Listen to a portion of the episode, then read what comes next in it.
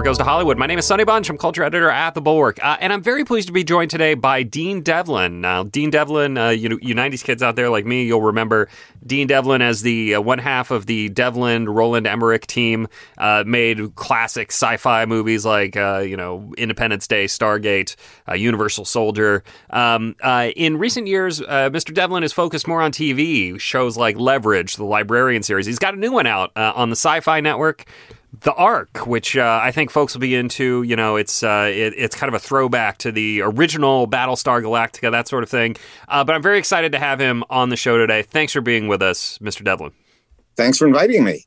Uh, so uh, you know, I'm I'm really excited to have you on because I grew up loving the Devlin Emmerich movies, uh, and then you know, uh, moving on to the librarians and leverage and and all that sort of great stuff. Um, but this is a business of showbiz podcast first and foremost, and the thing I'm most interested to talk to you about today is how the business has evolved over these 30 years or so. I mean, oh I feel God. like I, I, feel like you know you have lived through uh, two different sea changes in the in the the the state of the industry. So, you know, just from your POV, how has getting new stuff, you know, be it movies, TV shows, whatever, changed over the years, right? Or to put it another way, like how is getting to a green light different now than it was, say, 30 years ago? Well, I, I think you have to kind of put it in this context, okay? When I was growing up, there were three networks that divided the pie in three ways. And later they added a fourth. So then there were four channels, right? So it wasn't uncommon for a show to have 20 million viewers. You know, that wasn't like insane in those days. And because of that, the networks were incredibly nervous about losing their share of that of that audience, right? So shows were were very controlled and and and uh, predictable in a way because you don't want to take chances. You don't want to screw it up. You don't want to be too controversial. You you know, so it was very hard to do that. But meanwhile, at that exact same time, people thought the movie industry was almost over. And so they handed the keys to the kingdom to these hippies who suddenly made these insane movies, these incredible movies, and brought movies back to life, right? So you had all this incredible uh, uh, uh, uh work, this, this kind of in, ingenious work happening in, in movies. But television was very predictable, very, you know. Well, over time now, what's happened is movies now cost 150 million dollars to make and another mm-hmm. 100 million to market mm-hmm. and they're so expensive that no one wants to screw that up. No one wants to be responsible for taking down a studio with a with a flop. So those movies are the ones that have become incredibly you know handled by groups of people and market research. And but on the other side with all the streamers and all the cable channels and suddenly there's 500 places to go watch your entertainment. And the only way to make a name for yourself or to be seen is to do something innovative and interesting and, and out of the box and unusual. So we've we've literally flipped the, the script on on on where creativity blossoms. So I think that's probably the biggest sea change from when I started. Yeah. Well, I mean, do you do you feel like you have more freedom working on a show like The Ark? I mean, do you do you feel like you can just kind of get in there and do whatever you want or is it is it still you know are you do you still have the studio studio exec sending down a, a note or two? Well he, here's the thing and and this is why talking to me about this is a little bit out of the box in that since 2004 we've been the studio. Mm-hmm. so you know uh, uh, with the with only the exception of when i made the horrible mistake of making geostorm or or the sequel to independence day those are the only two experiences at studios mm-hmm. that I've had in all these years. So we've been our own studio. So that has afforded an enormous amount of freedom. Uh, uh, and we've been very fortunate that the networks that we've worked with, you know, when we were at TNT, now we're on Freevee and Sci Fi Channel, we've had the most creative and and uh, supportive executives that I'd ever had in my life. So we, we haven't run into the kind of things that is typical. You know, many years ago, I, I, had, I, had, done a TV series uh, that Fox was the studio and Fox Network was the network. And they were at war with each other. Mm-hmm. And I thought, wait, you're all Fox. Why, why, why is this happening? And and one show wanted to make this peaceful, beautiful show that was uplifting, and the other one wanted Independence Day, the TV series. And they were constantly battling. And I was stuck in the middle. And that's not an untypical situation for showrunners where mm-hmm. the, the studio wants one thing, the network wants something else, and, and now you're, you're in hell. Uh, but since we've become the studio and we own all of our own shows, it takes a whole layer of, of uh, bureaucracy out of the out of the way creatively. Yeah. So we've only been dealing with network executives, and we've had this incredible fortune of working with really good and creative executives. So yeah, yeah. yeah the Ark has been a dream. Well, let's let's talk about the Ark a little bit because I, I I have watched the first four episodes now. That's we we got screeners for the first four, and it's it's really entertaining in kind of a almost a throwback sort of way. It remind you know, looking back at Leverage uh, and the Librarians, right? Those are almost throwback shows as well, right? Leverage is kind of throwback to Mission Impossible or like Caper of the Week style shows, um, and then you have the Librarians, which you know had strong Indiana Jones vibes, kind of. I mean, if I was mixed in with Doctor Who, yes, mixed in with Doctor Who, yeah. I mean, it's it, but it, here with with the Ark, uh, you know, what what did you have in mind? Because it definitely feels like maybe old school, like old school Battlestar Galactica, not really new school, the old school, like the original kind of humanity on the run, trying to figure out how to how to make it work. Um, I, I'm I'm just curious what your what your what the vibe you were going for with this this show was. Here's the thing I think it has become really fashionable, especially with critics, um, to embrace these incredibly dark, grounded, and edgy shows. And don't get me wrong, I enjoy many of them. I find them very compelling, but I don't enjoy making that. You know, I, I'm at my heart, I'm a nerd who went to sci fi conventions, and I like my sci fi to be fun. I like my entertainment to be fun. I like to cheer and I also like to cry a little bit, but I like to have a lot of fun uh, in my in my genre entertainment. So you know, uh, uh yeah, I would say uh, uh, the Ark definitely has roots in the original Battlestar. I think it also has roots in Silent Running. If you remember mm-hmm. that movie back from the seventies, sure. Uh, you know, it, it, it, this goes back to the kind kind of science fiction I fell in love with as a boy, and have always wanted to make myself. So I, I, think my stuff is kind of, you know, I know if, if you ever get a chance, check out my show, um, uh, Almost Paradise. It, it's it's very much a throwback to the old kind of detective show, except it takes place in the Philippines. Uh, so yeah, we try to find things about it that are fresh and new and make it feel not like another show. But I also like my shows to be kind of like a comfortable old shoe. That as soon as you're watching, you go, "Oh, I feel I, I feel good wearing this. This is that my favorite sweater." you know? Well, it definitely there was definitely uh, again a familiar vibe to it. You could you could see some of the DNA uh, poking through when when you're sitting down with the writers and the directors and everybody and working through what the the plot lines of the season are. Was there any w- at any point where you like, no, that's that's that's too serious, that's too dark. Let's bring it back a little, or or uh, like the other way. I mean, w- did you ever were you ever like, ah, that's a little bit too goofy. Let's pull it let's pull it back a little bit more towards uh, reality here. Well, you know, I think the the thing is, is it's really about execution. In other words, um, someone said a, a, critic actually said this about leverage. You know, our new version of leverage, leverage redemption. They said, you know, if you strip away the fun heist stuff, these are incredibly dark stories they're telling. You know, one is a you know uh, mm. is about molestation, another one is about drug companies poisoning people. But the way in which we tell it is is important. So we don't really shy away from anything on the Ark. Uh, uh, but we'll look at how we're how we're portraying it. If we're mm-hmm. getting too silly, that the that the that the melodrama doesn't hold anymore because we've become too silly, or is the melodrama too heavy that we can't enjoy ourselves anymore? You know, at the root of the show is that Jonathan Glassner and I we're really optimists, and we wanted to do a show that in in its core is about the triumph of the human spirit that you can put us in these pressure cookers, we can go to war with each other, but we come out the best versions of ourselves ultimately. We may go through hell to get there, but we always do come out the best versions of ourselves and, and better than the previous generation. Um, and, and that's kind of what the Ark is really about. It, it, it's a microcosm of our world in this pressure cooker and exacerbating every single issue to, to a life and death situation.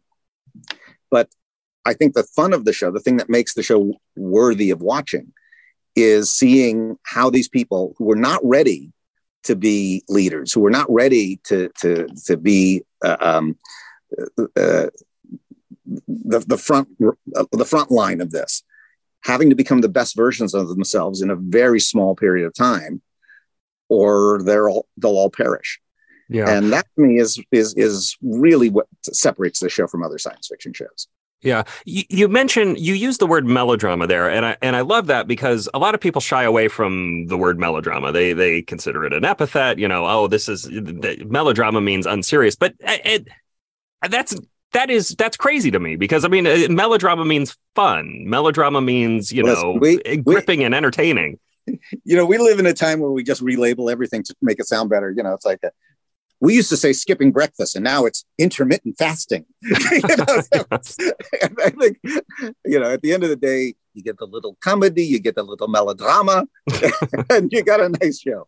uh, the other thing that you mentioned there that I love is the uh, the sense of optimism. You know, I one of the things I I find very frustrating about a lot of modern, especially space exploration shows. Weirdly enough, is just this uh, this this real hesitance towards the idea of exploration of human expansion or whatever. I mean, I, I, humanity is often treated as a disease, uh, you know, something that is you know spreading like cancer or whatever. And I, I'm I'm I'm glad to see something that's a little more optimistic and pushing back against that. Is it was that specifically what you were thinking about when you guys were making the show? Just this uh, idea of human human growth and and progress. That's that's the heart and soul of the show. But I mean, I'll, I'll tell you, the thing is, it. I'm a big Doctor Who fan, and one of the things that I love about Doctor Who is that the Doctor doesn't kill people. He doesn't shoot them with guns. He's he, he, he'll make bad guys. He'll punish bad people, but he doesn't kill them. He doesn't shoot them with. He, he, he's somewhat of a pacifist, and why that's interesting is that if if I pull up a gun right now, right, we've got drama. I'm pointing a gun. There's drama. But if you're not allowed to do that, it's a much harder thing to pull off. It's a much harder thing to write. You know, how are you going to make this conflict work? How are you going to resolve it? How are you going to, you know, you don't have these very easy tools. And I feel the same way about um, things that are uplifting because it's so easy for uplifting to become cheesy and and make you roll your eyes. And because of that, people don't want to try it. Mm-hmm. It's like it's like oh, uplifting is old fashioned. If you nail it, it's the greatest thing in the world. It's just it's really easy to screw it up. So we went down the path of we want a show that's ultimately uplifting, ultimately, and it makes it a lot harder to write and it's a lot harder to direct. And you know, we're in the editing room constantly going, "Oh, did we go too far? Did we have to pull it back?" And um, but I think that when you nail it, there's nothing better. Can you can you think of an example from your or somebody else's work where the uplift goes too far, where you're like, ah, this doesn't this this doesn't work. The audience doesn't doesn't necessarily buy it. Uh, yeah, I made a movie called Godzilla. uh, we kind of we kind of messed up. so the scene that we thought everyone was going to go, oh, they're you know they're they're all moved they were all rolling their eyes and went, okay, well, let's not let's do that again. all right, fair, fair enough, fair enough. Um, you know, as a as a former actor yourself, uh, and you were in two of my uh, favorite 1980s movies, uh, AMC classics, I like to call them, uh, My Bodyguard and Real Genius. Uh, what did you what do you look for when you're when you're casting, especially a show like this where it's mostly unknowns? Um, it's a big ensemble cast. You've got a lot of parts to fill out. Uh, you're not you're not you know you're not putting Will Smith uh, in there, right? It's it's it's it's a it's a it's a, a fewer fewer known lesser known names. Um, what are you looking for from a performer when you're filling out those roles? I'm looking for courage, being able to risk looking stupid. I'm looking for their ability to play jazz music, and and what I mean by that is that they're not overly married to the way that they decided to do it you know, v- very often while I'm casting, I will actually give the actor a completely horrible direction just to see if they can alter what they planned. Mm-hmm. A lot of people, you know, they've got their one way to do it and that's it. But I have found if you have a group of actors who are really listening to each other, who are really present, this kind of jazz music starts happening. And and things happen that you didn't plan as a writer or as a director. And that not only becomes magical in front of the camera, but it also inspires writing a future episode because you go, oh, what was that look he gave when he talked about his dad and he looked at her? There was something going on there. Or what's the dad backstory? And now we're suddenly writing something we weren't planning on writing. So uh, yeah, I look to actors who are who are really present, who, who aren't afraid to look bad. You know that their ego isn't involved in their performance. Um, and you know, we got so lucky with this cast because you know, especially casting in the time of COVID, you're doing it like you and I are right now with Zoom, mm-hmm. and it's not quite the same. And we felt very excited every time we cast one of these people. But until you put them on set, you don't know is are they going to mix together? Is this going to be? And and I directed the pilot, so I'm on set, and I, you know I, I've never said this publicly, but yeah, I was terrified before the first day of shooting. I was like, well, what if what if there is no alchemy between them? That's going to make making the show a million times harder to try and create that. And we got so lucky because they to a person we didn't have one one sour note. They all had that ability to to flow with whatever was going on on set, and it was great. Yeah, you mentioned COVID. I mean, were you guys shooting? Uh, what what? Uh, let me just ask the most basic version of this question. What what were the restrictions you guys were shooting under? Now, is everybody still masking? Are you guys, do you have different teams? You know, uh, oh, only yeah. only with each other. Like, how is how is that? Especially on a big ensemble picture like this, where you've got tons of moving parts, tons of actors. How does that work with with in the age of COVID that we you know still kind of exist in? It, it's enormously burdensome, um, but at the same time, you've got to protect your cast and your crew but yeah, we had to test everybody three times a week. We had to divide the crew into different segments where very few people were allowed to cross over. Everyone had to have masks on. The actors had to put on the mask in between every take. I mean, it was it was it, it was very burdensome. Um, but I will say that it would have been worse if we had had people who resented doing it but I think everybody so wanted to make the show and everybody wanted to protect each other that, uh, you know, everybody did what they had to do. And, and we didn't, you know, we didn't have to shut down. We didn't have to, nobody went to the hospital. So, uh, yeah, I mean, it worked out, but yeah, it, it added a lot of money and a lot of time. So yeah, it's tough.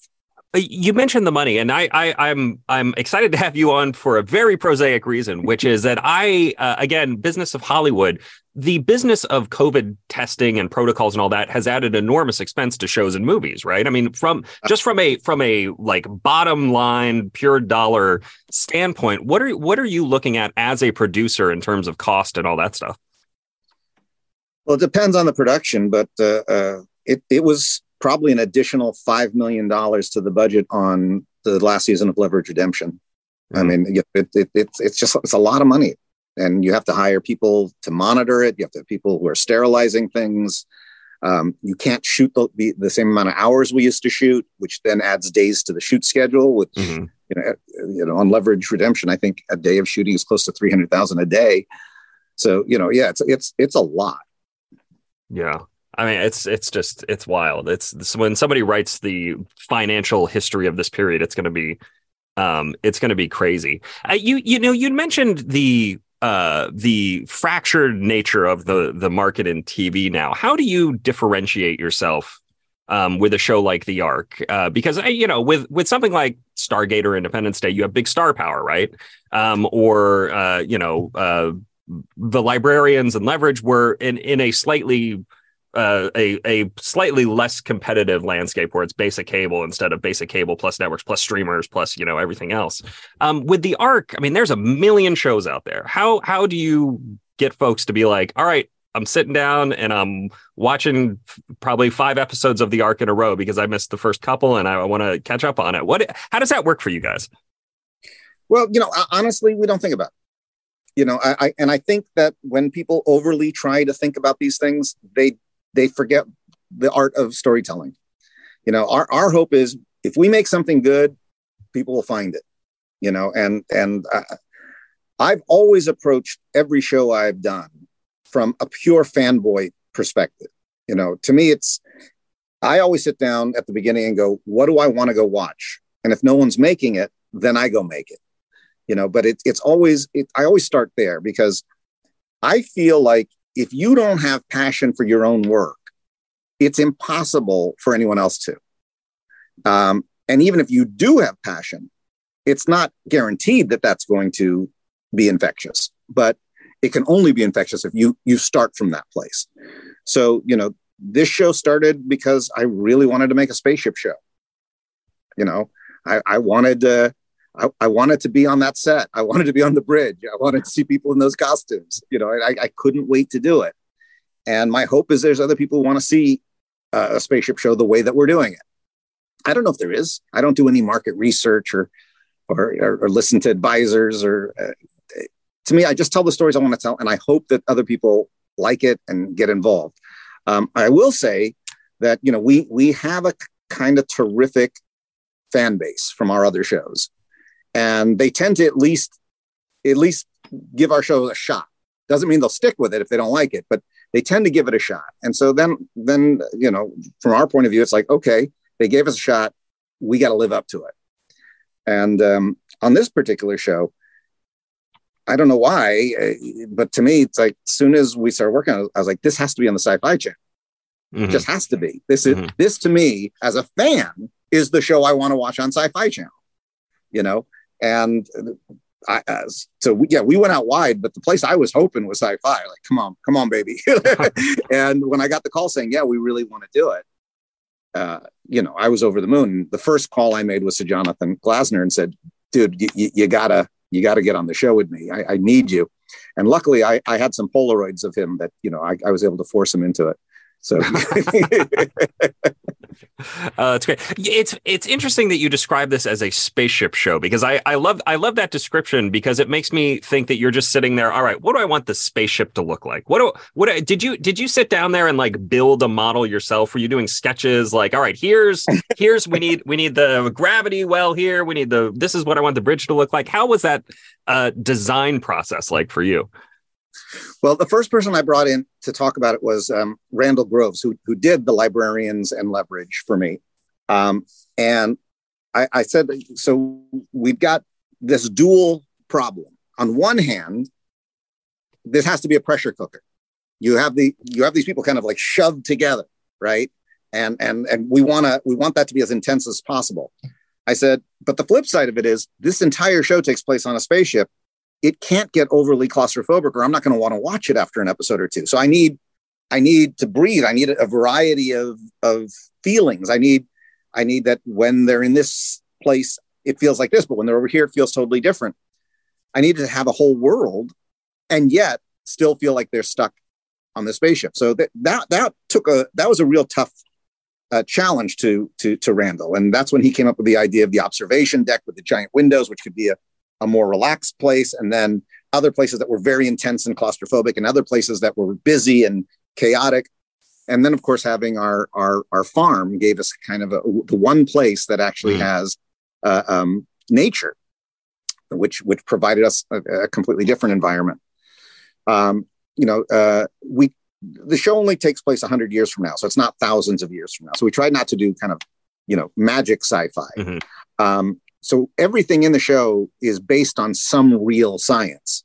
But we're also not an overly grounded show, or we couldn't have gravity. And if we couldn't have gravity, uh, you know, we couldn't afford to make the show. Right. So right. you know, we're using the, the the the spinning sections of of the ship to to indicate how they're creating gravity, even though we don't have that technology yet. It wouldn't quite work the way we have it. But you know, so we are we are taking some leaps of faith. But again, every single thing that we're doing in it is connected to some type of real science that's going on or real research that's going on. Yeah. I did you were you ever uh, worried about losing the audience or or alternately holding their hands too much uh, in terms of the science and and making sure that everybody could kind of follow along with what was what was happening? Well, you know, I think the thing is there is no science fiction show that lives in a vacuum right? Every science fiction show you watch today somehow is going to be related to the shoulders it's standing on, to some other science fiction show you've seen before. It, it, it not only is it impossible, I don't even think it should be because by living on the shoulders of the of what came before, you can have these shortcuts where people understand things very quickly because oh well, I saw that in mm-hmm. these three other shows. Mm-hmm. You know, I saw the original Aliens. I saw them wake up in sleeper pods. I get what sleeper pods are right? And then, oh, there was passengers recently. They had sleeper pods too. So now that's a conceit of the genre. You know, there's certain things that that uh, uh, lived in other shows, and that allows the audience to to to understand things very quickly. Now, if you're not someone who's ever seen a science fiction show, there are going to be parts where you're going to go, wait a minute, how does that work? Uh, because we chose not to sit there and make it a, a science lesson, you know. But again, I think uh, our show, because we don't have space aliens, there's not laser battles with, you know, stormtroopers. This is a very human drama show. So you don't really need to understand the science to get off on this show. You know, th- this show is really about people trying to survive who weren't ready to be in the command positions that they've been given. Mm-hmm. Mm-hmm. Let me let me ask, just in terms of the the the the the broad grand arc of the show, is is this a show that ends when they get to their uh, planet that they're colonizing, or is it a, a show that you think is this is the first you know couple seasons and then we're going to keep going after that? Uh, well, you, will have to see where it goes. um, but I, but I'll, I'll tell you this. You know, uh, uh, Jonathan Glassner and I had a lot of talks about this, and and and and we we both really believe that it's a mistake when a show overstays its welcome. You know that you've seen shows and it's got like this has gone on too long. They're trying to squeeze another story out of this, and it doesn't work anymore. So we kind of laid it out and said, look, after 18 seasons, no more. that, that's it. We just stop, no matter how much right. more we want. So two 200 episodes or so, and then and then that's, that's it. That's it. That uh, all right. That I think that's a that's a good goal for that's a good goal for anybody to aim for. Uh, uh, we're we're running uh, up against our time limit here. I always like to close the show by asking if there's anything I should have asked. Um, if there's anything you think people should know about your show, about the the business of showbiz, whatever, uh, anything I, I failed to ask in my uh, in my my questioning. Um, no, this is. Uh, I've really enjoyed speaking with you today. I, I think this has been a very thoughtful conversation, and and I, and I appreciate your time. Thank you, thank you so much, uh, Mr. Dean Devlin, uh, the uh, executive producer on the. Uh, everybody should check it out. It's on uh, the SYFY network, uh, Syfy network. Um, go go check it out. My name is Sonny Bunch. I'm culture editor at the Bulwark, uh, and I'll be back next week with another episode. See you guys then.